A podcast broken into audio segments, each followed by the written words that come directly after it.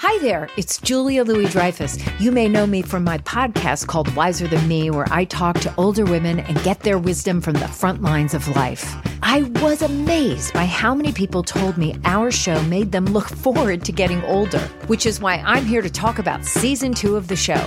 Sally Field, Billie Jean King, Beverly Johnson, Ina Garten, Bonnie Raitt, just to name a few.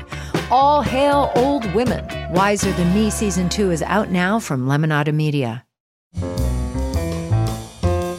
This is Merriam Webster's Word of the Day podcast for Thursday, February 28th.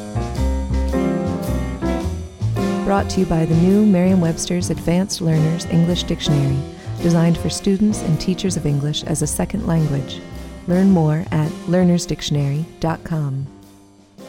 The word of the day for February 28th is tchotchke, spelled T C H O T C H K E. Tchotchke is a noun that means knickknack or trinket. Here's the word used from an article in Palm Beach Post. Everywhere there is something to delight the eye, not tchotchkes, but art.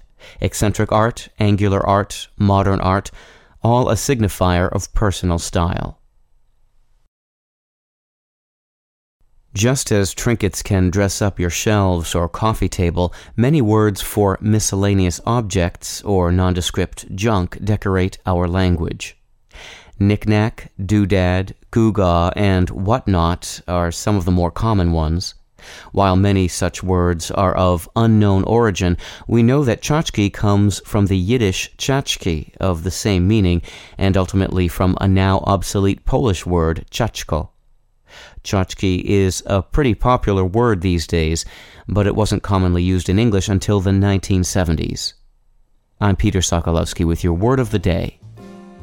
Visit the all new learnersdictionary.com, the ultimate online home for teachers and learners of English. A free online dictionary, audio pronunciations, custom study lists, and interactive exercises are available now at learnersdictionary.com.